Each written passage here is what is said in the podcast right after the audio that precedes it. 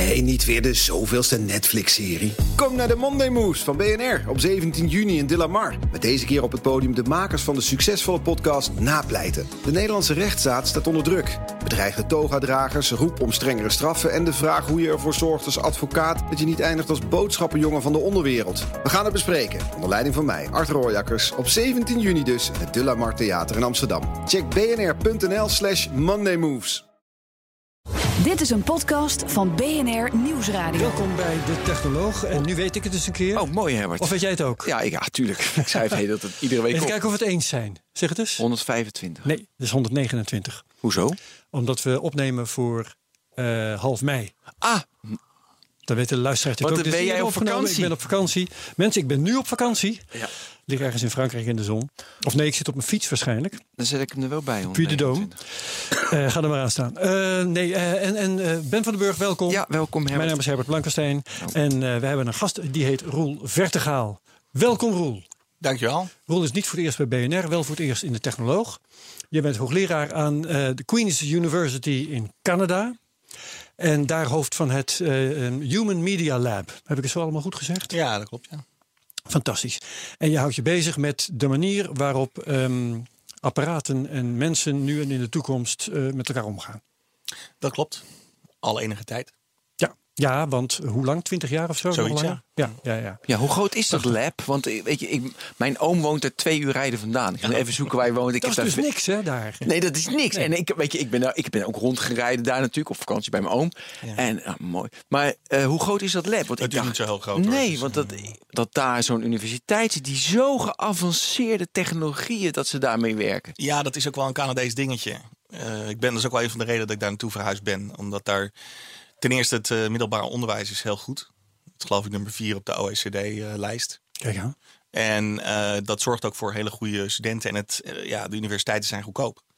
Dus, eh, Voor de mensen om voor de mensen- te studeren. tienmaal zo goedkoop als in de Verenigde Staten. Maar wel ongeveer van hetzelfde niveau. Dus eh, geld. vandaar dat het heel makkelijk is om goed talent te vinden en daar iets mee te doen. Ja. Geweldig. Goede omstandigheden. Hey, en ehm, we gaan het over een aantal dingen hebben.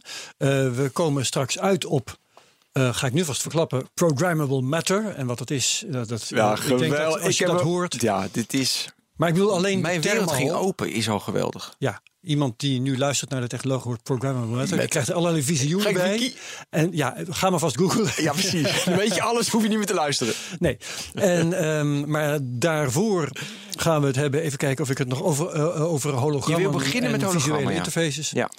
En daar weer voor, daar beginnen we nu mee. Want het heeft allemaal met elkaar te maken. Roel, Techlash. ja. Wil jij het over hebben, maar vertel eerst wat je eronder verstaat. Techlash. Nou, ik denk, eh ja, Techlash is een combinatie van technologie en backlash. Ja. En dat, eh, ja, hoe vertaal je dat op zijn Nederlands? Jeetje. Tegen, tegenslag of zo. Ja, de, de, de techslag. Terugslag. Terugslag is dat. De, ja, maar de techslag zeg ja, ik dan. de techslag. Ja. Ehm, ja, dat, dat is natuurlijk ja, ook als technoloog wel enigszins vervelend om te zien hoe. Terwijl eigenlijk het hele vakgebied al vele decennia zeer positief ten opzichte van technologie en hoe het mensen kan helpen eh, staat, eh, er toch misbruik gemaakt wordt van die technologie. Door wie? Nou ja, Facebook eh, heeft natuurlijk is veel in het nieuws geweest. Door de commercie. En, door de commercie. En we zitten natuurlijk ook een beetje in een, ja, een wereld waarin de gebruikers zelf eigenlijk het product zijn geworden. ja. En dat is een probleem. Kijk, een bedrijf als Apple bijvoorbeeld, die verkoopt nog dingen.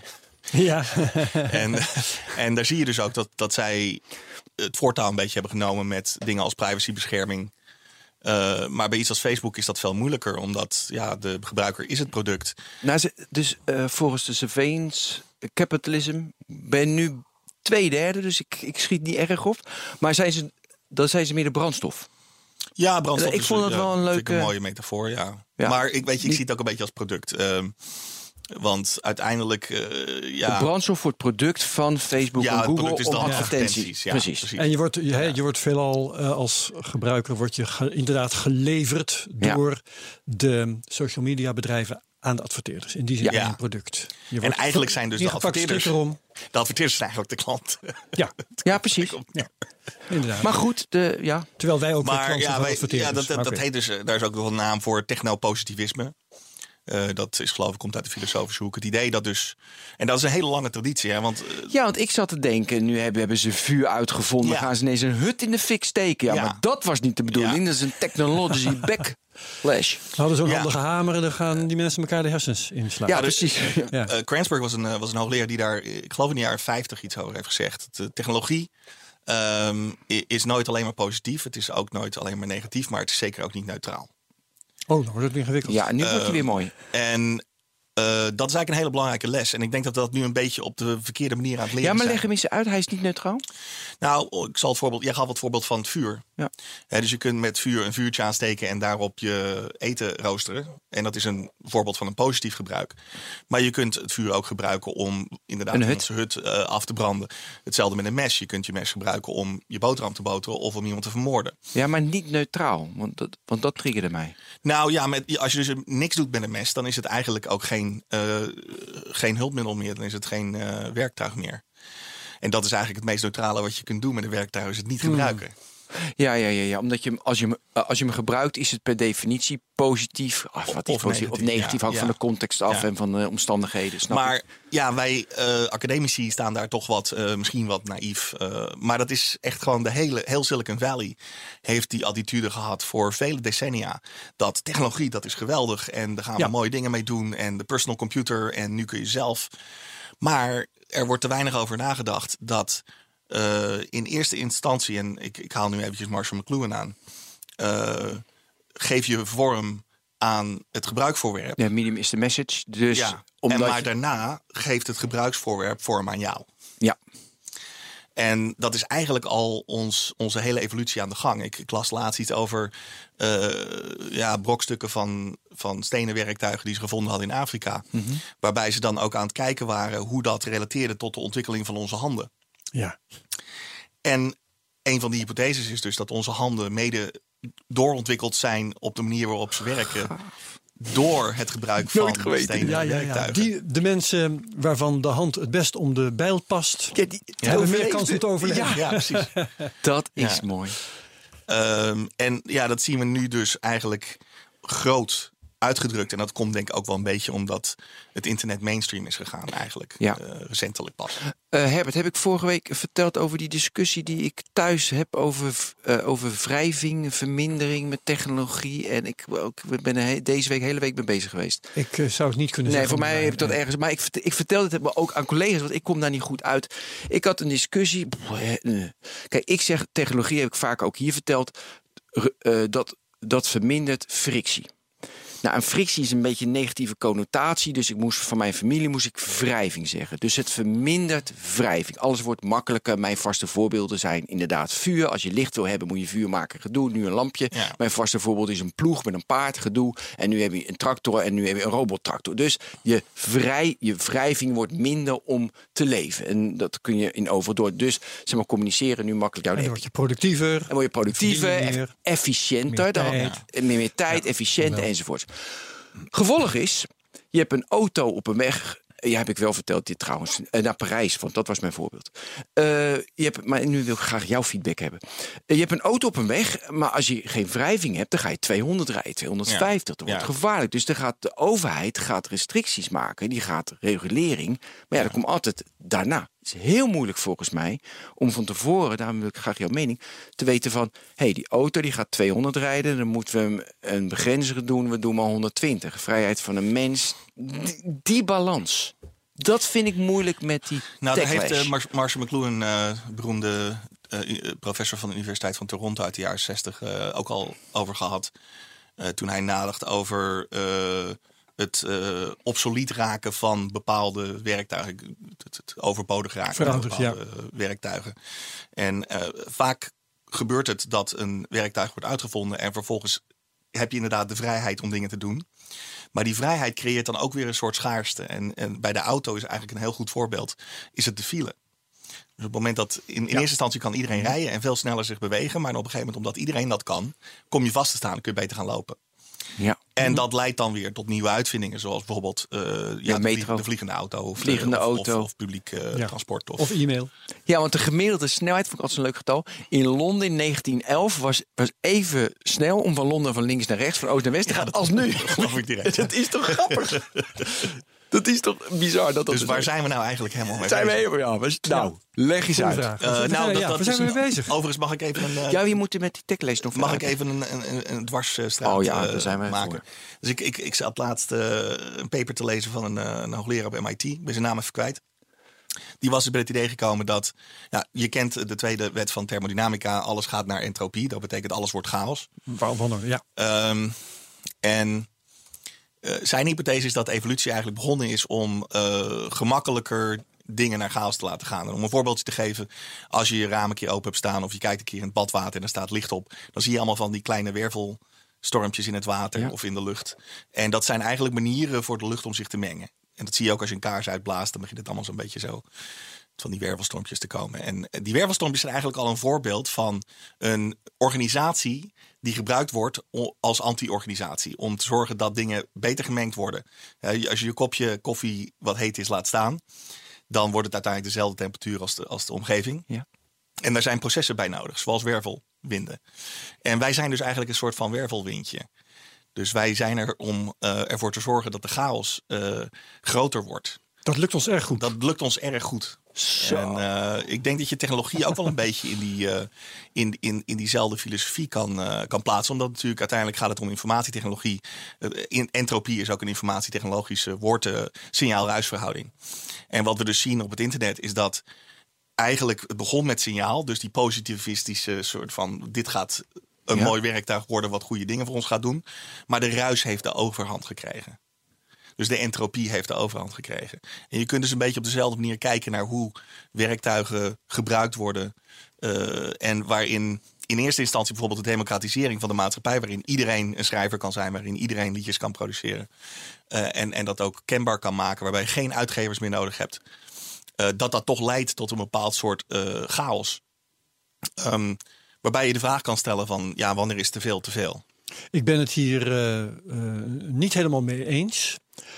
Voor, voor een deel wel, want eh, je kunt natuurlijk heel makkelijk zeggen: je kijkt uit het raam en zegt van nou, de mens maakt er overal een zootje van. Dus die chaos, daar zit het wel goed mee. Maar als ik hier naar de overkant van de straat kijk, dan zie ik daar toch een aantal eh, flatgebouwen Ja. die er behoorlijk ordelijk uitzien. Dus voordat wij ergens een puinhoop van maken, hebben we het wel eerst opgebouwd. Nee, maar dat is ook het hele principe. Dus wat die, wat die, die professor ook, ook, ook voorstelde, is dat we dus. Je, je kunt de tweede wet van de thermodynamica uitstellen of, of, of tijdelijk Ja. negeren.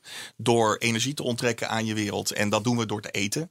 Dus de zon die maakt sla, wij eten die sla. Ja. En vervolgens komt daar chaos uit in de wc. en, maar wij zelf zijn zeer georganiseerd. Ja. En dat betekent dus dat een flat en een stad en al die dingen die we doen, dat zijn eigenlijk voorbeelden van het schenden van de tweede wet van de thermodynamica. Ja. Waarbij we uiteindelijk er alleen maar voor zorgen dat de aarde inderdaad sneller opwarmt en dat, dat er meer afval komt. En Ja. dat schijnt dus de bedoeling van evolutie te zijn. En je kunt je een beetje de vraag stellen van hoe kunnen we op het internet in ieder geval. Ik bedoel, dat is natuurlijk een vrij groot verhaal van. eh, en wat, wat kunnen we daaraan doen? Maar op, op het gebied van het internet, ja, daar kun je dat ook op toepassen. En dan kun je natuurlijk de vraag stellen van wanneer is genoeg genoeg? En moeten we niet bijvoorbeeld weer gaan filteren? Een van de dingen die vroeger wel gebeurde en nu niet, eh, is dat krantenjournalisten die werkten heel hard om hun facts te checken en om ervoor te zorgen dat het verhaal goed in elkaar Verzorgde zat. taal te gebruiken. En dat is een beetje verdwenen. Nu iedereen gewoon wat kan schrijven en dat leuk kan vinden en zijn mening op ook neer kan zetten.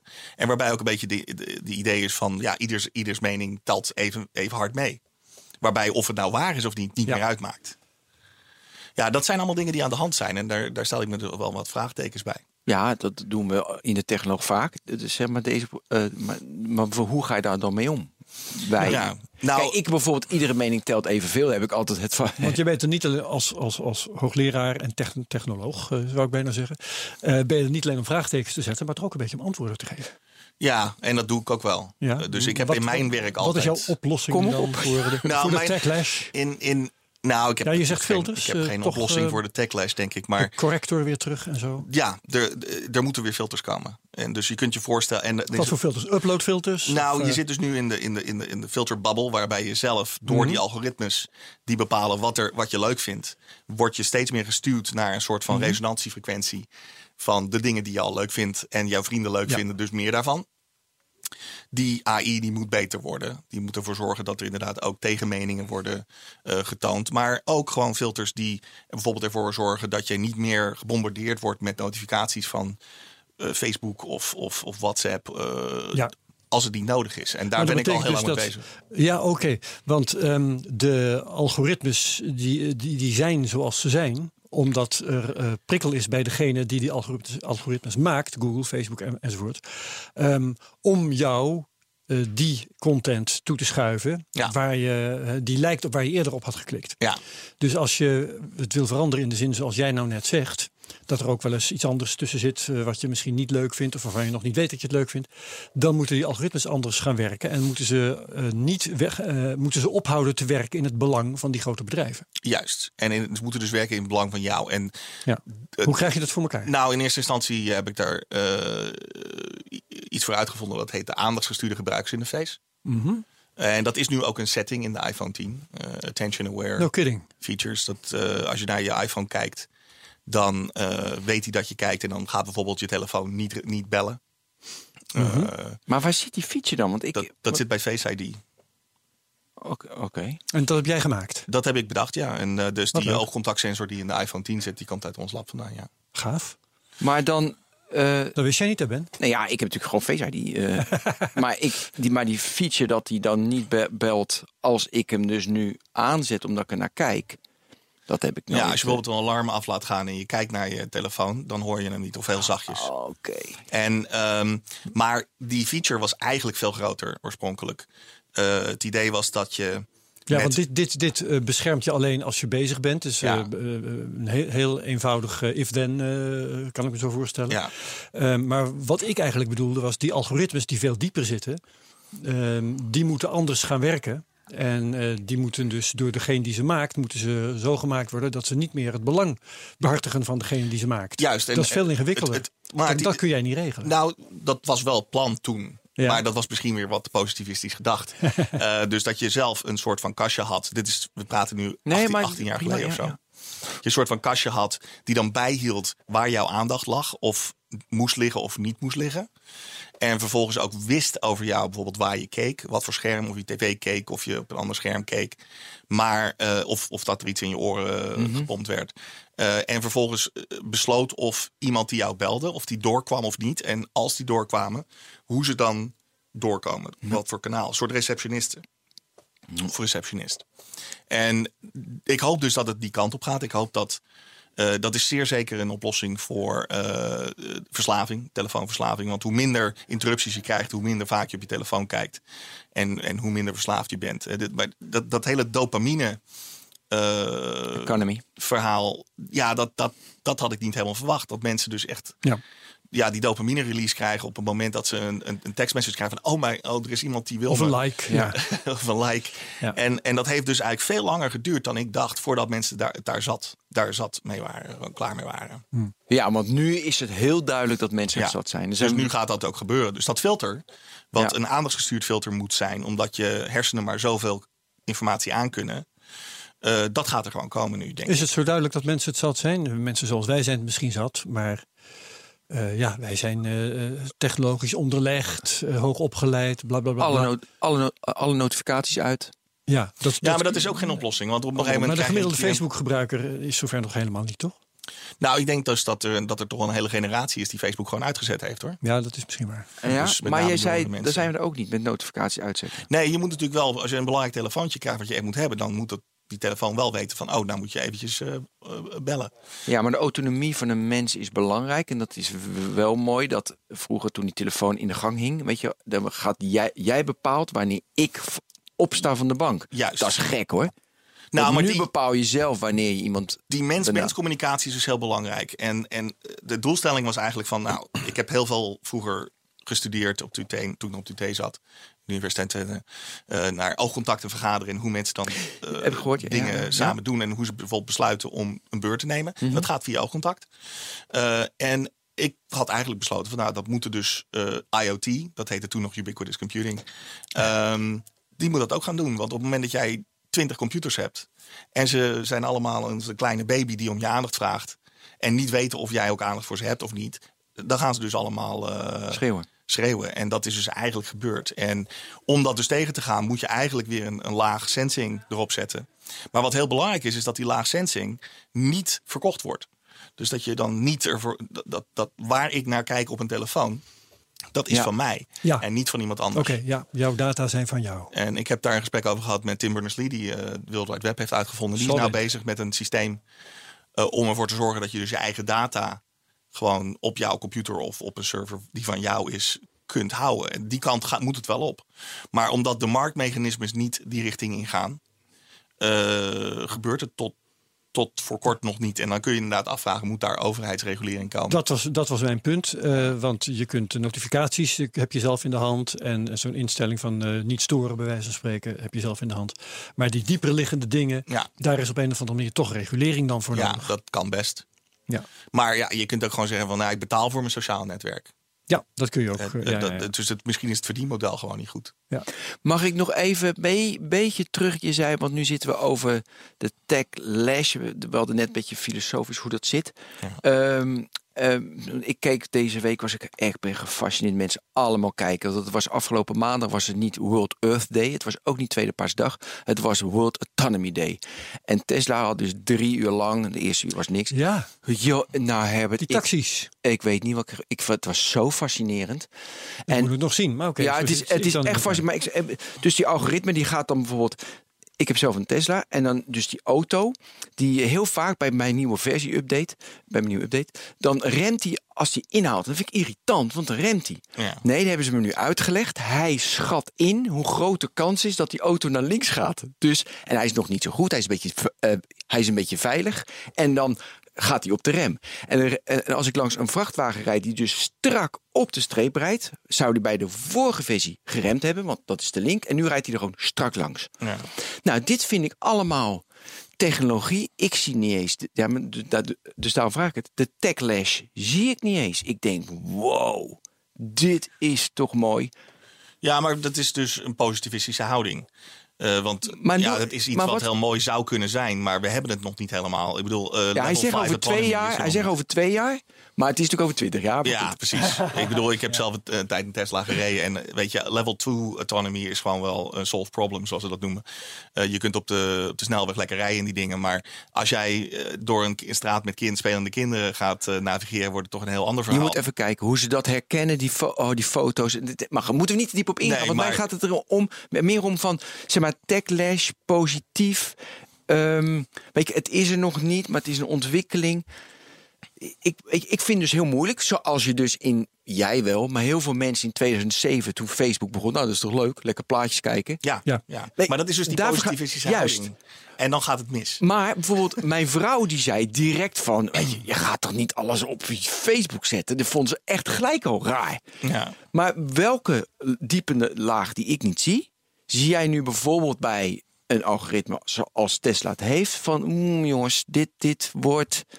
Nou, als Roel het niet weet, dan weet ik het wel. Ga je Ja, gang, mooi. Nou, ik denk dat er inderdaad gewoon op een gegeven moment wel ongelukken gaan komen. En eh, ik, ik zie, eh, ik, ik rij in Canada in de sneeuw in de winter. Ja, en dan stopt mijn Tesla gewoon. Dat voorbeeld werd gevraagd. Ja, ja, dit werd dus gevraagd. ja, dat gaat, ik, dat gaat Ja. gewoon niet lukken. Dit voorbeeld kwam in de Q&A. Nee, mijn, Herbert, mijn, ja? nou, mijn, het probleem, probleem dat ik ermee heb, dat is dat Tesla gigabytes, per, misschien wel terabytes per dag van je opslaat. Echt belachelijke hoeveelheden data die eh, van jou zouden moeten zijn in de zin van Tim Berners-Lee. Dat jij gewoon eh, A, dat zelf zou moeten hebben en B, eh, zelf in handen zou moeten hebben bij wie ze terechtkomen. Maar ze komen dus bij Tesla terecht en Tesla bepaalt wie ze verder nog krijgt.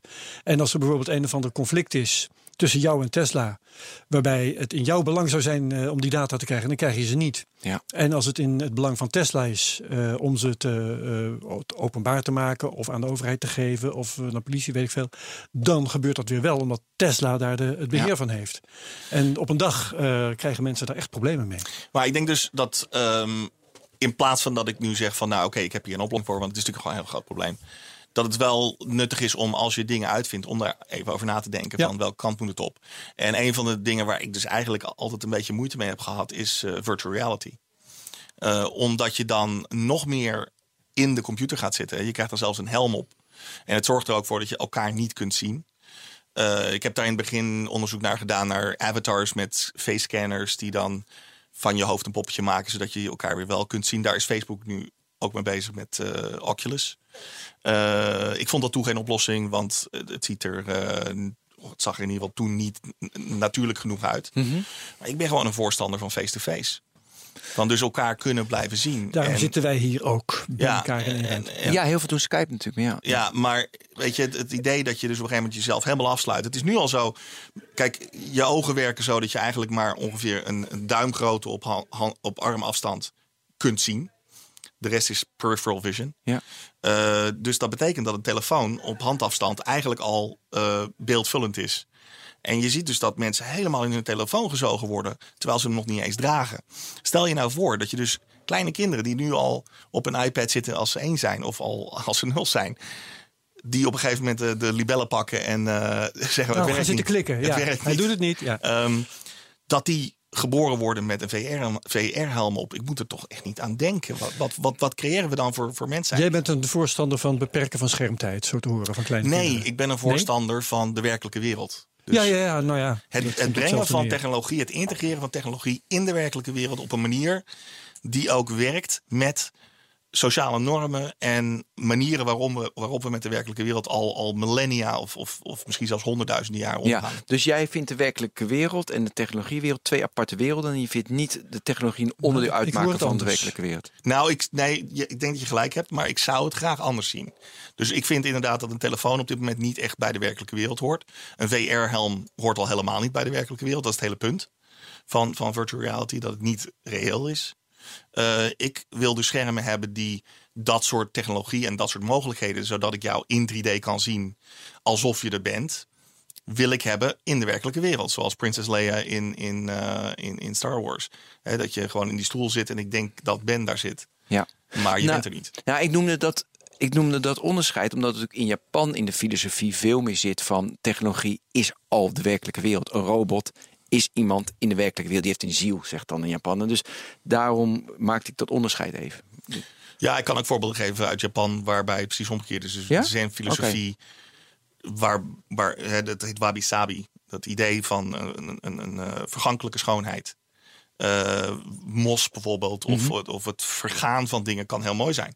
Oude mensen kunnen heel mooi zijn. En dat is ook een Japanse filosofie die eigenlijk contrasteert met de Tokyo-filosofie van jong, hè, eh, virtual.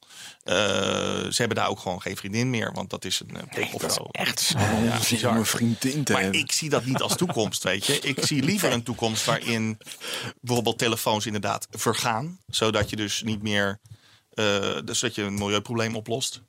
Eh, waarbij De alles organisch is. telefoon. Bio-afbreekbare telefoons. Wat in principe wel mogelijk moet kunnen zijn. Eh, met dingen zoals graphene voor, eh, bijvoorbeeld. Ehm, en waarbij ook gewoon de, de vergankelijkheid gewoon weer omarmd wordt. Want we leven echt in een maatschappij waar alles snel, jong, ehm, geld. Tuurlijk. Ja. En daar moeten we een beetje vanaf, vind ik. Ja, dat vind ik ook. Maar dat, dat doet. Eh, over virtuality. Je zei van, eh, weet je, dus je zit opgesloten, maar voor bepaalde use, ik noem altijd de use case, training, zit je aan. Dat is toch prima als je dan een virtual reality bril Ja, even opzet. is ook niet erg. Ja, tuurlijk. En er zijn ook heel veel goede toepassingen. Ja. Ik zeg ook niet virtual reality Oh, weg ermee. ja, maar je toch even gaat die- wonen. ja, die nuance wilde ik even ja, maken. Ik, maar, ik heb in mijn lab dus een, eh, een nieuw soort display ontwikkeld. Dat heet een Lightfield display. En eh, dat is niet helemaal... Lightfield, ja. Lichtveld, Dat is niet ja. helemaal nieuw in de zin van... eh, daar, daar hebben heel veel mensen al aan gewerkt. Ehm, maar eh, het idee daarbij is dus dat je de, niet alleen de intensiteit en de kleur van een pixel bestuurt... maar ook de richting. Zoals dat in de werkelijke wereld ook gebeurt. Ehm, Leg uit. Ik nou, eh, op het moment dat ik naar mijn telefoon kijk, is eigenlijk een beetje bizar dat het licht van die pixel, wat dus batterij gebruikt, dat dat ook die kant op gestuurd wordt terwijl daar niemand is. Langs je. Ja. Dus eh, als je dat ehm, eh, zuiniger aan wil pakken, beter voor het milieu, zou het eigenlijk goed zijn als die pixels alleen maar in jouw ogen gaan en niemand anders ogen. ja. Nou, met zo'n technologie kun je dat dus besturen, want je kunt elke pixel zeggen welke hoek ze op moeten. En je kunt natuurlijk ook weten waar je ogen zijn. Ehm, dat zorgt er ook voor dat je bijvoorbeeld eh, schermen kunt maken waarbij jij iets anders ziet dan ik. Dat betekent dus dat we een publiek scherm kunnen hebben. Wat bijvoorbeeld eh, een muur is waar eh, een wallpaper op zit. Wat eigenlijk een scherm is. Maar jij ziet daar jouw e-mail op. Jij ziet daar jouw e-mail op. Of wat je ook maar wil. Advertenties. Nou, voor Ben ja, en goed, één ik voor heb mij. ja, ik heb ook een tijdje in die business gezeten. Maar, ehm, dus ja, daar, wat daar, wat, waar dat voor zorgt, is dat je dus. We hebben dus ook een, een, een hologram gemaakt wat, wat gewoon mansgroot is. Uh, dat uh, heet Telehuman. En uh, daar, dat gebruikt iets van 45 projectors. Eigenlijk zou het er 300 moeten zijn. Waarbij elke projector een verschillende hoek projecteert op een retroreflectief scherm. dat is zeg maar hetzelfde materiaal als wat er gebruikt wordt op verkeersborden. Oh ja. En dat zorgt ervoor dat die projectoren alleen maar in diezelfde richting ook weer terugkaatsen. Ja. En vervolgens sta je daar en dan gaat dus één projector in je rechteroog en een ander projector in je linkeroog. En dat zorgt ervoor dat je de stereo kunt zien terwijl je helemaal geen bril nodig hebt. En je kunt daar dus met twee mensen staan. En ik zie de rechterhand, de rechterkant van het beeld. En de andere persoon ziet de, ziet de linkerkant van het beeld. En vervolgens hebben we camera's gemaakt die dus in real time uh, een, een 3D-video van jou kunnen maken, helemaal om je heen. En die kunnen jou dan projecteren in uh, die grote cilinder, wat het eigenlijk is. Ja. En dan lijkt het dus gewoon alsof er iemand staat. En uh, sorry dat ik dat zo sceptisch vraag, maar hoe goed werkt dat? Want hier, hier, dit soort technieken, daar zijn er al zoveel van geprobeerd en mislukt. Nee, dit, dit het, werkt gewoon echt het, omdat het echt gewoon brute force is. Om het te doen op zonder YouTube zag ik het filmpje erover. Ja. Vond dat beeld niet zo mooi. Nee, maar dat, dat, dat, dat, komt omdat, uh, dat komt omdat oh, wij geen. moet de camera uit. Nee, nee, nee, nee. Dat is een hele goede reden voor. Nee, maar het, ja, het, is, het is wel heel moeilijk, want aan de ene kant moet je een technologie die jong is het voordeel van de twijfel geven. Ja. Ja. Aan de andere kant wordt voor dit soort dingen zijn de eisen echt heel erg hoog, omdat Ja. je bij het minste geringste hoofdpijn Nee, krijgt. daar is, daar is een hele goede reden voor. Uh, dus al, mensen, het menselijke oog kan het ver- synchronisatieverschil tussen die projectoren, er staan natuurlijk 45 projectoren, niet zien. Maar op het moment dat je daar dus een uh, Inzet. SLR-camera met, met een, uh, een, een rotating shutter, uh, dus een, een, hoe noem je dat? Een, uh, draaiende sluiter. een draaiende sluiter uh, gebruikt om dat te filmen, dan zie je allerlei soorten van uh, wagenwiel-effecten. En dus die video die ziet er inderdaad niet uit, maar dat is in de werkelijke ervaring Oh, helemaal even. niet zo. De video van de video. eh, Ja, het is een video van een video. Ja. Maar Dus in werkelijkheid is echt, zie ik Ja, jou. het ziet er een beetje vaag uit en het is, het is natuurlijk niet echt helemaal een mens. Maar het is overtuigend genoeg, om, om, met name als je er dus mee praat en interacteert, om dus dat eh, suspension of belief, dat je dus gewoon denkt dat het echt is. En dus dit is, maar dat is alleen maar omdat we dat eh, met bruut geweld doen. We, we, we, we renderen echt elke hoek. Ja. En dat betekent ook dat je enorm veel informatie voor nodig hebt. Het kost enorm veel bandbreedte. Dus denk dan aan, in dit geval al 45 Skype-verbindingen. Eigenlijk zou het er 300 moeten zijn. Dan kun je Ja. ook om, om de persoon heen wandelen. Nou, nou nog in een luciferdoosje en op een eh, AA-batterijtje. Ja, dat gaat wel even duren. ja, precies. Maar ja, dat, dat is dus de richting waar ik in wil. Dus dat je inderdaad gewoon poep. En daar is Herbert. Poep, daar is Ben. En poep, daar is Roel. En alsof je er gewoon bent. En je kunt gewoon met elkaar praten eh, alsof het de normaalste zaak van de wereld is. Betekent ook dat ik niet meer in een vliegtuig hoef te stappen. Eh, dus er zijn ook milieuvoordelen Ja. voor het, eh, dat soort communicatie. En ja, dat betekent ook wel dat het iets van de Turing-test moet kunnen doorstaan. Je moet dus wel echt kunnen zien dat, dat de persoon e- Mhm. echt lijkt. En waarom is dat nou zo belangrijk?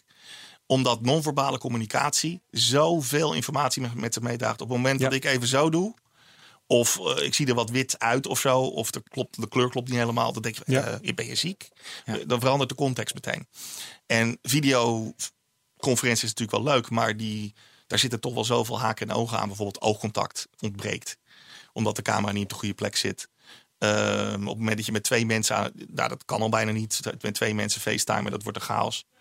Eh, dus wij hebben echt heel veel informatie nodig om dat goed te kunnen doen. En ik vind dat we dat gewoon moeten kunnen blijven doen en integreren met de Ja. werkelijke wereld. Eh, nu dus heel veel camera's, maar straks moet het ploep zijn. Hoe, hoe ziet het dan technisch eruit? Nou, ik, ik, ik, ja, dat is een goede vraag. Dus dat, dat, dat hologrammen in thin air, dat, Ja? dat wil nog niet zo. Eh, daar zijn wel wat gedachten over. Dus bijvoorbeeld, er zijn altijd wel stofdeeltjes in de lucht en daar kun je dan op projecteren. Eh, maar je moet natuurlijk nog een medium hebben. En eh, er was laatst een hologram, dat was een klein korreltje dat werd heen en weer bewogen via een elektromagnetisch veld. Heel snel. Ja. En dan projecteerde je dus met een laser op dat korreltje telkens een andere kleur. En dan kon je ook een driedimensionaal beeld maken. Maar dat was maar 1 centimeter groot of zo.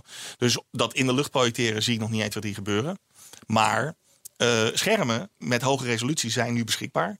En op het moment dat je, eh, ja, zeg maar een, een 8K of een 16K of een 32K scherm gaat krijgen, dan kun je wat van die pixels gebruiken om in een andere richting te gooien.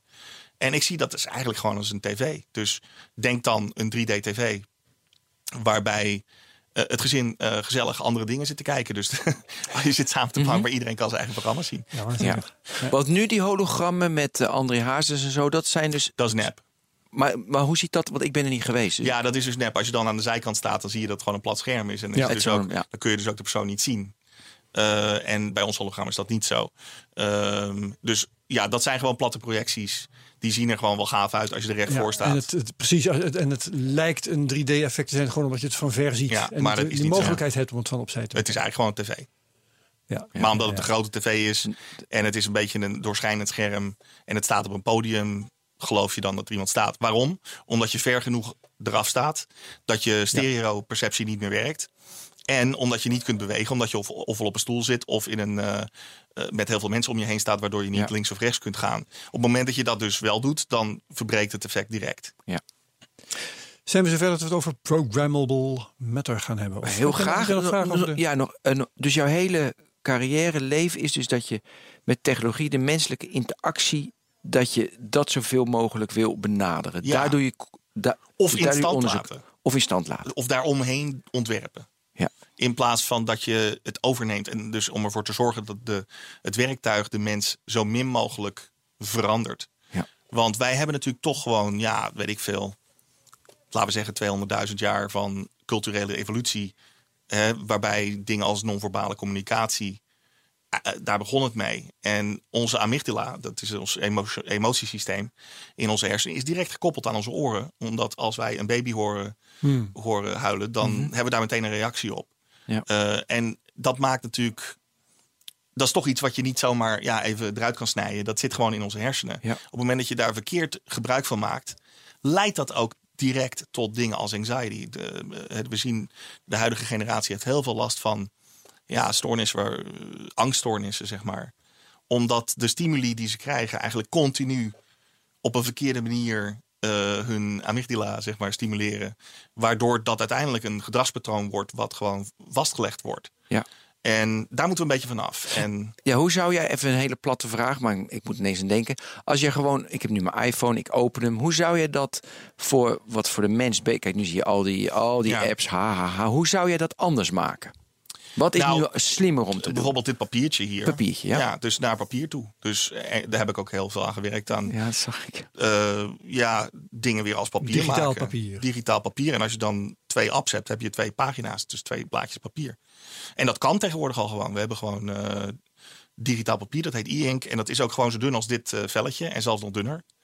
En het enige probleem is een beetje waar je de processor doet. Maar verder is het gewoon onmogelijk om dat te doen. En dat zorgt er dan dus voor dat je ook gewoon een kalme computer hebt. Want dit ding leg ik hier neer. En het blijft daar liggen. Het is niet zo dat ik dus eerst even mijn inbox moet lezen en dan mijn foto. Ja. En dan als ik dan mijn foto AMI wil plakken, dan moet ik dus eerst naar de foto-app. En dan, nee, ik, als ik een foto wil plakken, dan neem ik de foto en ik plak hem op het papier. Ja. En ik leg hem in het uitboxje en, en dan gaat het naar Herbert toe. Ja. Ik moet wel moeten ineens toen iemand het papier uitvond, die zeiden van, de, toen zat er ook een hoogleraar die zat te vertellen over een kleitablet waarin gekrast werd. Toen vond iemand het papier uit papyrus. Die zei van ja, nee, dat moet terug het kleitablet.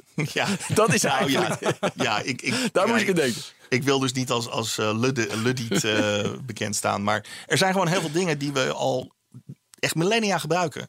Die we op dit moment gewoon bij de storthoop eh, zetten. Zo van ja, papier is slecht, eh, computer is veel beter. Oké, maar hoe komt het dan dat als jij een laptop hebt, dat je dan ook een printer hebt? Blijkbaar printen mensen nog steeds graag dingen uit. En dat komt puur door multitasking, is veel beter met papier. Papier is een kalme display. Hè, het, het, bijvoorbeeld een van de dingen die echt heel bijzonder is aan papier, waar mensen vaak niet aan denken, is dat het dus ehm, in, in de omgevingslicht mengt. Ja, Uh, rust en dan hebben nu de iPads, daar hebben dan de True Tone om dat een beetje te benaderen. Maar op het moment dat er dus licht uit jouw scherm komt, heb je al een probleem. Dat is namelijk een aandachtsvrager.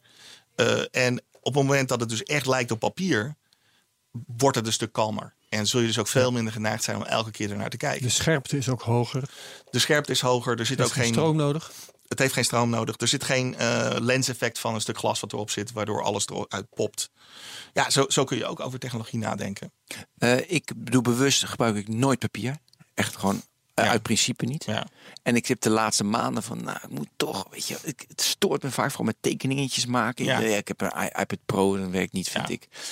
Um, is er, is er onderzoek gedaan naar mensen zoals ik die dat jarenlang doen en mensen die dat niet doen, die ehm, dan beter functioneren omdat ze wel papier gebruiken. Dan ga ik direct papier gebruiken. Dan ga ik misschien goed functioneren. Nou, er is een, er is een boek wat ik wel aan kan bevelen. Dat heet The, Paperless, uh, The Myth of the Paperless Office. Ja, ik dacht dat het zo zou komen. en uh, dat is uh, van Abigail Sellen. Ja. Ehm, en die heeft een studie gedaan al heel lang geleden over het gebruik van papier in kantoren.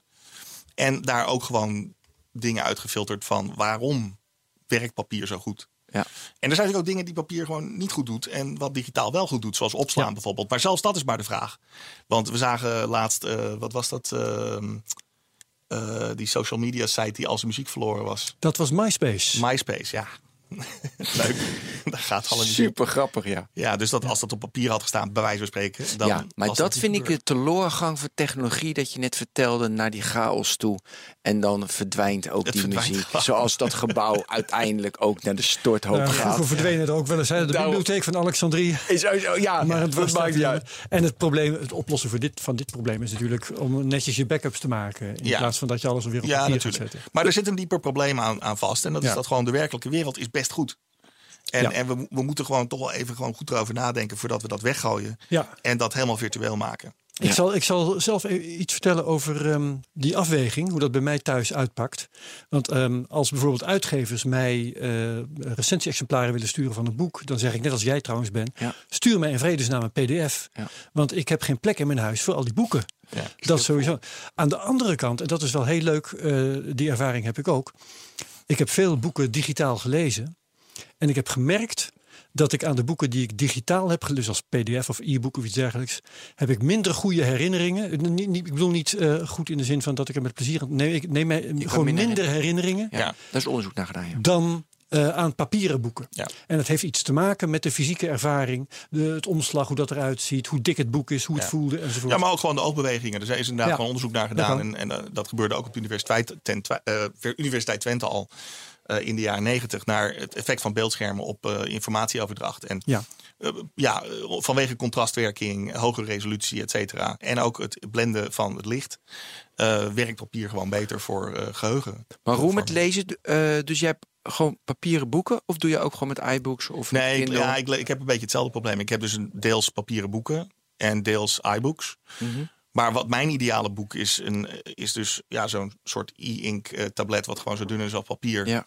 Waarbij ik een boekenkast heb wat gewoon een scherm is. Waarbij mijn boeken dus inderdaad gewoon er wel staan. Mijn e-books die staan in de boekenkast thuis. Zodat ik ze ook kan zien.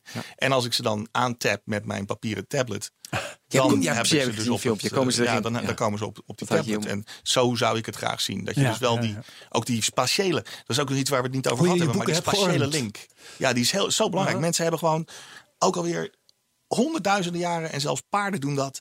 eh, die hebben een ontzettend goed geheugen voor waar ze naartoe moeten. Als een paard op een gegeven moment naar stal moet, dan hoef je niks te zeggen. Hij gaat gewoon. En mensen, hebben dat ook. Krankzinnig eh, eh, chaotisch bureau, maar weten precies waar Ja. dat ene document ja. ligt. En Ja. dat gebruiken we helemaal niet meer op een iPhone. Op een iPhone staat, ja, ik weet niet eens waar het staat. Het Ik staat- zoek alleen maar iedere app, want ik heb 300 apps. Ik zoek altijd gewoon de app. Ja. Ik ga hem nooit meer zoeken. Ik, ik, Ja. Gewoon in de search doe ik de app Zullen we het gaan hebben over programmable Ja, dat moet, maar ja, ik, Nee, maar dat, dat, dat, dat- dat- daar, gaan we ook Eh, heb je gewoon, een link? daar gaan we ook gewoon naartoe. Want dat is dus ook de reden om te gaan werken aan een, een volledige digitale werkelijkheid. Waarbij je zelfs het beeldscherm weghaalt. Eh, ik Ik, vind het nog moeilijk om daar vat op te krijgen hoe jij aan de ene kant pleit voor een volledig digitale werkelijkheid en aan de andere kant allerlei fysieke en analoge dingen aanbeveelt. Zoals dat veldpapier. nou, dat, dat moet dus verbonden worden. Dus Ja. je kunt je voorstellen dat je werkelijk objecten, dat je daar een sensortje in stopt. Eh, en bijvoorbeeld op het moment dat jij je kopje op het beeldscherm zet, dan, ga, dan weet dat beeldscherm dat. En dan gaan de lettertjes gaan om het kopje heen of zo. En dat is een voorbeeld van hoe je de werkelijkheid met, ja, ja, ja. met het digitale kunt verbinden. Maar het probleem is dus dat dat kopje zelf dan eigenlijk weer geen display heeft en ook niet kan bewegen. Dus dat is eigenlijk input only, zoals Ja. ze dat heten. Eh, zoals ze dat noemen. Ja. Eh, dus we kunnen wel sensoren in werkelijke objecten zetten. En dat zie je ook wel in producten tegenwoordig. Eh, en, en zelfs het opengaan van een kraan als je je handen eronder doet, is eigenlijk een voorbeeld daarvan. Er zit een sensor in die ziet dat je de handen hebt. Maar het is geen tweewegverkeer. Dus ehm, waar we eigenlijk mee bezig zijn, of waar we eigenlijk naartoe moeten, is dat dit tweewegverkeer wel komt. Dat je, dat je dus aan de ene kant ehm, eh, input kan leveren naar een computersysteem met de werkelijke wereld, maar dat het computersysteem ook de werkelijke wereld kan beïnvloeden. En robotica is daar een voorbeeld van. En waarom wil je dat dan? Nou, bijvoorbeeld als ik aan het werk ben aan een 3D-model, eh, dan is een van de mooie dingen van zo'n lightfield scherm dat ik kan dat 3D-model hier zien op mijn scherm. Stel je voor, deze hele tafel is een scherm en dat 3D-model dat popt eruit. En ik kan daar zelfs misschien wel aan boetseren of kleien. Nou, dat is al één probleem. Ik voel het niet. Het is niet reëel, het is niet fysiek. Dus mijn, mijn acties worden niet eh, gegrond in de werkelijkheid. Ehm, maar wat wel een, voorbeeld, een voordeel is, is dat iemand die in Vancouver zit iets kan veranderen en dan kan ik dat meteen zien. Of als Ja. ik iets zie, dan kan die persoon dat meteen zien. Nou, stel je nou voor dat je dus ehm, ja, een soort Lego-blokjes zou kunnen maken die dus zouden kunnen bewegen en aan elkaar zouden kunnen plakken, waardoor je dat 3D-model fysiek zou kunnen creëren door hele kleine robotjes eh, op elkaar te laten klimmen. Eh, Nu dat is beschrijf je programmeerbaar program- eh, eh, materiaal. Ja. En, En dat die is- Lego blokjes, stel ik me voor, die kun je dan, eh, nou, oorspronkelijk in de eerste versie zullen ze een centimeter groot zijn, maar uiteindelijk gaat het om micrometers. Ja, nou bij ons zijn ze 10 centimeter groot op dit moment. 10 centimeter groot. Oké, dus er is nog een lange weg te gaan. maar eh, uiteindelijk moeten ze zo klein worden dat elk voorwerp met alle curves en, eh, en eh, rondingen gewoon En gemaakt dat is dus kan worden. programmable eh, eh, matter. Ja, dus zoals Toffoli voorbeeld, dat, eh, dat, dat beschreef. En ook trouwens Ivan Sutherland, die eh, virtual reality heeft uitgevonden. eh, zei al, de ultieme display is een display waarin een stoel goed genoeg is om op te zitten. Ehm, en dat zorgt er dus voor dat je ook die interactie met de fysieke werkelijkheid, die zorgt ervoor dat er heel veel informatie in je spieren eh, komt. Dus wij hebben een, een haptisch systeem dat bestaat uit vibro tactiele feedback die je dus in een telefoon al hebt, maar ook uit eh, de stand van je, eh, van je spieren. En daar zitten ook druksensoren in die Ja. ervoor zorgen dat je dus, eh, dat heet kinesthetic feedback, krijgt. Waardoor je, bijvoorbeeld als ik tegen jouw handje druk, dan voel je gewoon dat die, dat die kracht terugkomt. Nou, met digitale schermen gaat dat gewoon niet lukken. Je voelt wel dat je hè, die normal force, die normaal kracht, voel je wel, maar dat is het een beetje. Ja. Dus maar met, met zo'n programmeerbaar materiaal, waarbij je een soort van digitale klei hebt die een andere vorm kan maken, heb je dus wel die feedback. En die is ons super belangrijk in de manier waarop wij ja, dingen maken. Ehm, en ehm, eh, ja, dat, dat, dat, dat herkende eh, Ivan Sutherland al. Maar uh, die heeft er in 1991 een paper over geschreven. Die heeft ook die term benoemd. En die zag het ook gewoon als iets van... nou, ik heb nu op dit moment even een wijnglas nodig. En je drukt op een knop en boem, er is een wijnglas in je hand. Je doet wat stof op je hand en boem. Ja, en dan heb je het niet over 3D-printing, maar over Ja. een ander principe. Ja, dat zou je 5D-printing kunnen noemen. Maar hoe ziet dat principe... eh, het- het- het- wat zit erin? In zo'n programmable matter, in zo'n Lego-blokje? Eh, daar zit. Eh, nou, dat is, dat is eigenlijk dus het, dat is het onderzoek. Dat is een goede vraag. Eh, zo om Einstein te, Nou, is- aan te halen. Als ik wist wat ik deed, dan noemde ik het geen onderzoek. Ik maak, twee, ik maak twee vragen van die ene van Ben. De ene vraag is namelijk, jij zegt dat je nu van die Lego blokjes hebt van 10 centimeter. Ja. Dus dan wil ik eigenlijk weten, wat zit daar nu in? Wat Ja. kan dat nu? En de andere vraag is, wat is jouw toekomstvisie? Ja. Hè, hoe moet die programmable matter er in de toekomst dan uitzien als die blokjes nog maar een micron groot zijn? Ja, het, het probleem wat wij eigenlijk opgelost hebben. Dus ik zal even het systeem omschrijven. Dat heet eh Bitrons. Bitrons. Eh, en eh, later is daar een versie van, dat is werkelijk, dat heet ook echt Flying Lego. Daar hebben we in, eh, op de Lego World Expo hebben we daar eh, gestaan vorig jaar. Ehm, Daar heb je volgens mij in BNR Digitaal ook wel eens over verteld. Ja, en dat zijn Ja. dus ehm, een, ja, een soort van blokjes. Dat zijn eigenlijk alleen maar geraamtes. En daar zit een drone in. En die drone die stabiliseert zichzelf. Eh, maar er zit ook ehm, eh, computer vision. Eh, dus eh, computers met camera's die kunnen kijken waar die drones zijn. Met eh, hele kleine infrarood ja, puntjes eigenlijk. die dan herkend worden vanuit meerdere hoeken. En dan wordt dat getrianguleerd. En dan weet Niet je dus waar... lampjes juist. Het zijn geen lampjes. Het zijn gewoon het- de, de- dus, dus de lamp in de camera die dan dat in infrarood oplichten. Die, dat, zijn gewoon Reflectoren? inter- dat zijn reflectoren. Oké. En doordat ze dan getrianguleerd kunnen worden, omdat er acht camera's zijn of zo, weet, het precies tot op de millimeter waar die drone is. En dat is eigenlijk een soort GPS voor binnen.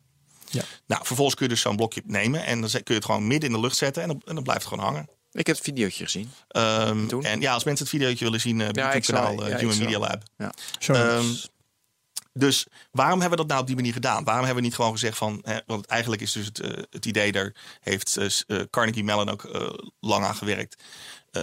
Eh, om dus een soort van magnetische robotjes te hebben die eigenlijk een beetje eruit zien. Ken je die kleine, eh, die, die eh, Neodyne eh, magneten die.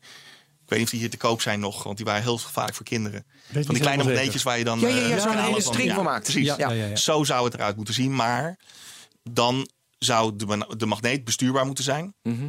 door een computer. En die zou dan bij wijze van spreken als een elektromotor met die andere blokjes kunnen interacteren om bovenop elkaar te kunnen klimmen. Nou, wat is nou het probleem daarbij? Dus dat is, dat is de oorspronkelijke visie. Op zich heel, heel, eh, heel mooi. Maar wat is het probleem daarbij? Is structurele integriteit. Dat is bij elk gebouw een probleem, of eigenlijk elke structuur. En dus ook bij ons, daarom hebben we botten en niet alleen maar vlees. Eh, op het moment dat jij dus zoiets wil laten bewegen, eh, zijn er momenten waarom het, waarop eigenlijk het uit elkaar kan vallen. Omdat eh, je van de ene structurele stabiele positie naar de andere structurele stabiele Ja, positie ja, gaat. ja. En dat gaat dus gewoon fout. En toen hebben we gezegd van nou weet je, dat moeten we gewoon oplossen door zwaartekracht gewoon op te heffen. Hoe kun je dat op dit moment het makkelijkst doen? Met drones. Dus door hele kleine drones te gaan maken, die gewoon zichzelf eh, in de lucht kunnen houden. En dan vervolgens magnetisch aan elkaar te koppelen. hebben we een systeem gebouwd waarbij je dus inderdaad actief vormen kunt printen, als het ware. Maar dat is ook helemaal interactief. Je kunt die drones ook aanraken. En je kunt daar zelf dingen mee bouwen. En als iemand in Vancouver iets bouwt, dan verandert het dus ook. En die kan er ook nog doorheen vliegen als hij dat wil. eh, met een beeldscherm. Ehm, en dat, ja, dat, dat is weer een hele nieuwe manier om te denken over zowel hologrammen. Want het is natuurlijk toch een vorm van hologram wat ook haptisch is. Ja. eh, als eh, virtual reality en augmented reality. Want het is eigenlijk ook gewoon augmented reality. Maar dan real reality. En daarom hebben we dat real reality interfaces genoemd. Dus echte werkelijkheid. Het klinkt een beetje raar in ik het zo zeg. Maar Ja, maar dus door, doordat eh, elk, elk onderdeeltje van zo'n structuur zichzelf in de lucht houdt, is het eigenlijk gewichtloos. Ja. En heb je dus ook maar hele geringe krachten nodig om het bij elkaar te houden. En is het onder alle omstandigheden stabiel, ja, omdat die zwaartekracht er geen vat op heeft. ja. Zou ja. het, zou het eh, eh, naar de grond afdalen en daar zijn eigen gewicht moeten, overeind moeten houden, dan zou het uit elkaar vallen.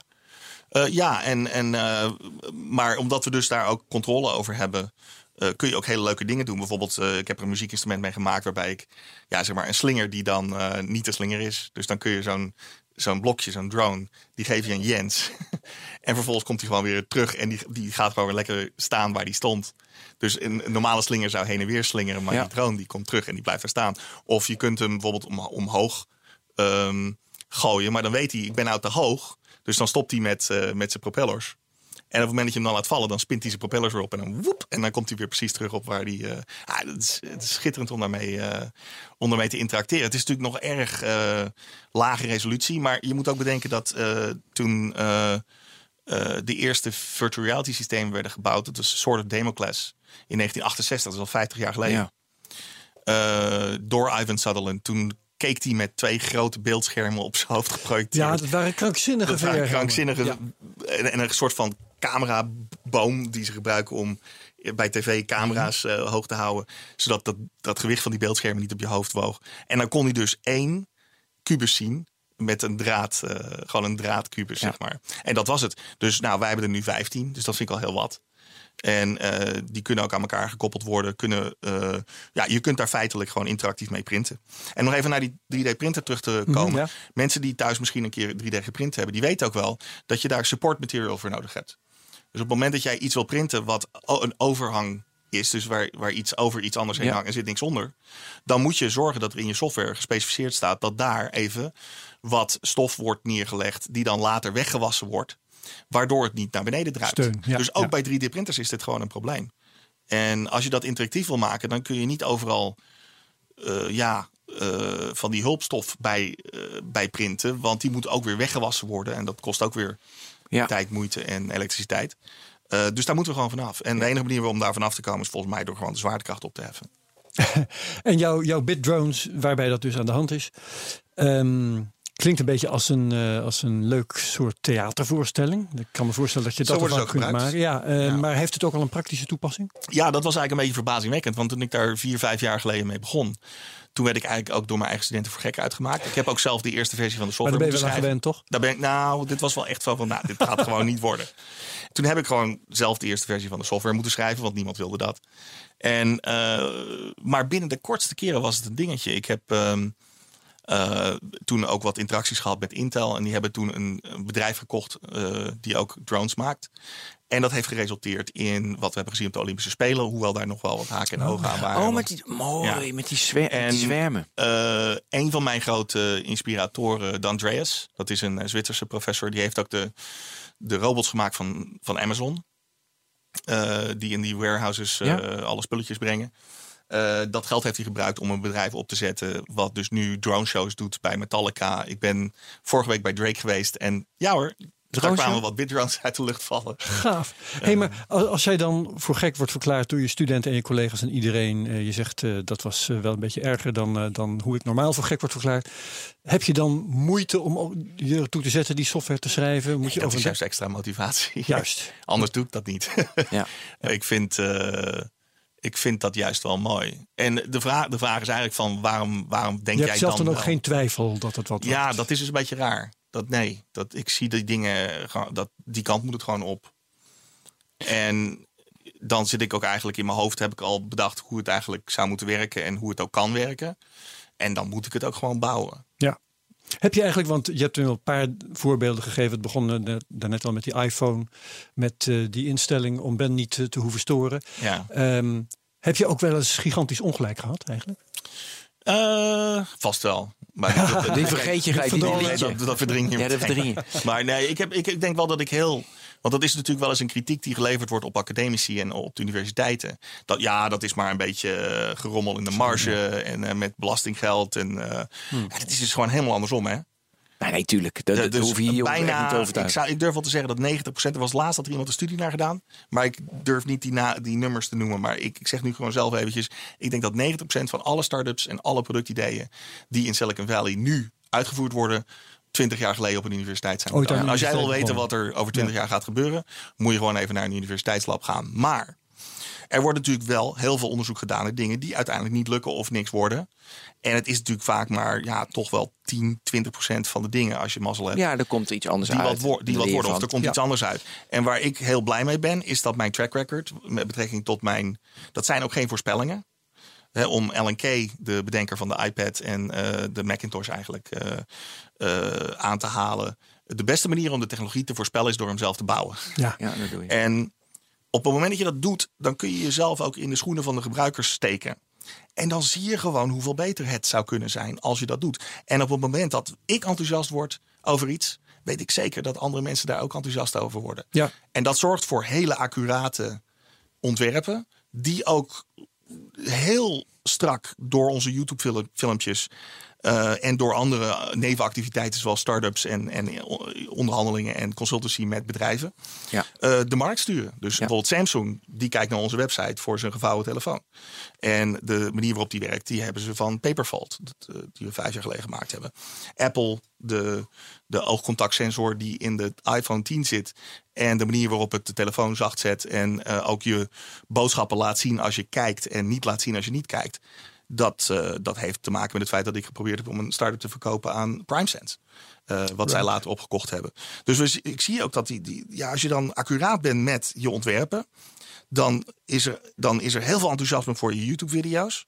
En dan zie je ook dat bedrijven daar direct op reageren. En dat is een hele mooie manier om dingen in de markt te zetten. Ja.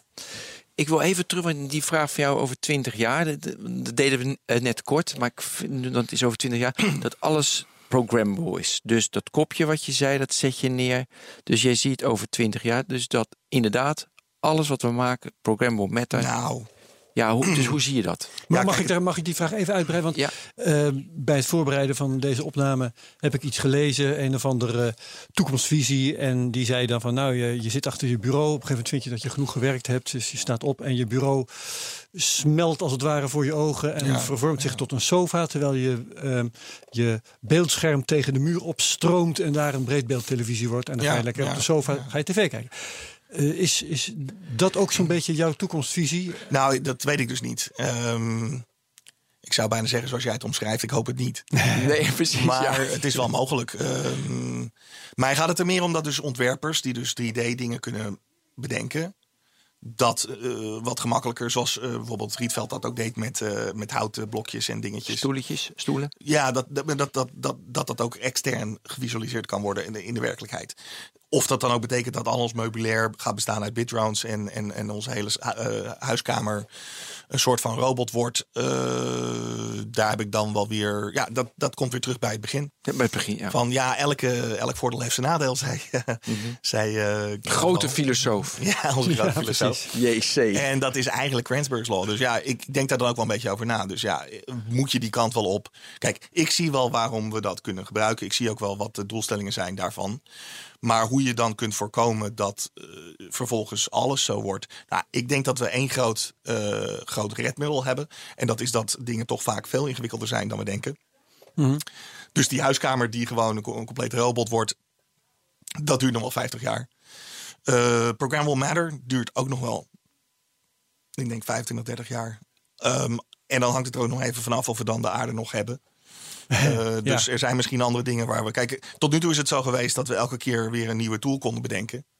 Hè, en dan is mijn rol een beetje als hoge priester van de tools eh, ja, eh, daar, daar een rol in meespelen. Het kan ook zijn dat we op een gegeven moment gewoon een keer besluiten van... nou, we hebben genoeg werktuigen. We moeten nu eventjes gewoon de aarde gaan repareren en even andere dingen doen. Of ja, de chaos neemt over. En we komen er eigenlijk niet meer toe om nog nieuwe dingen te bedenken of nieuwe producten te maken. Dat is ook mogelijk. Dat, dat is een wat, wat Ja. Onvriendelijke eh, toekomstvisie. Maar ik wil maar even zeggen, het is niet...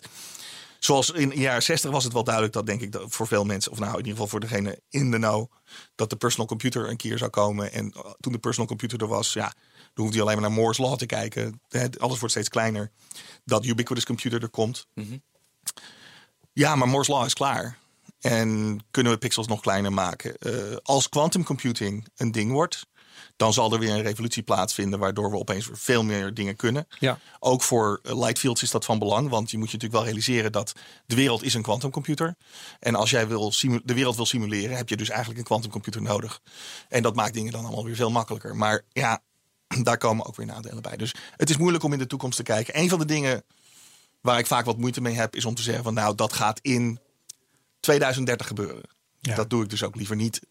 Ik denk wel dat je kunt zeggen dat dit soort ontwikkelingen waar we het over hebben gehad in de afgelopen, eh, wat is het, eh, 45 minuten of zo, ehm, dat die gaan gebeuren. Of dat daar in ieder geval een plaats voor is. Eh, hoe die plaats er precies uit gaat zien en wanneer dat precies gebeurt, ja, dat hangt ook een beetje van externe factoren af. Ja, je zegt 45 minuten, maar we hebben al meer dan een uur vol. Ja. Jij nog vragen, Ben? Ah, ja, ook- veel te veel. Veel te veel. ik, ik hoop, als je in Nederland weer bent, direct weer melden. Hè? Want echt, dit moet Over een half jaar of zo gaan we Ja, ik hoop verder. het. Ja, ik hoop het. Op, op, op weg naar maximale en- entropie hebben we een uur gepraat met Roel Vertegaal, hoogleraar aan de Queen's University in Canada. Ja. Ehm, we hopen dat gauw weer eens een keer te doen. Dankjewel Roel. Ja, graag gedaan. Ja, Dankjewel, Ben van den Burg. Ja, bedankt Herbert. En tot de volgende Technoloog. Dag allemaal.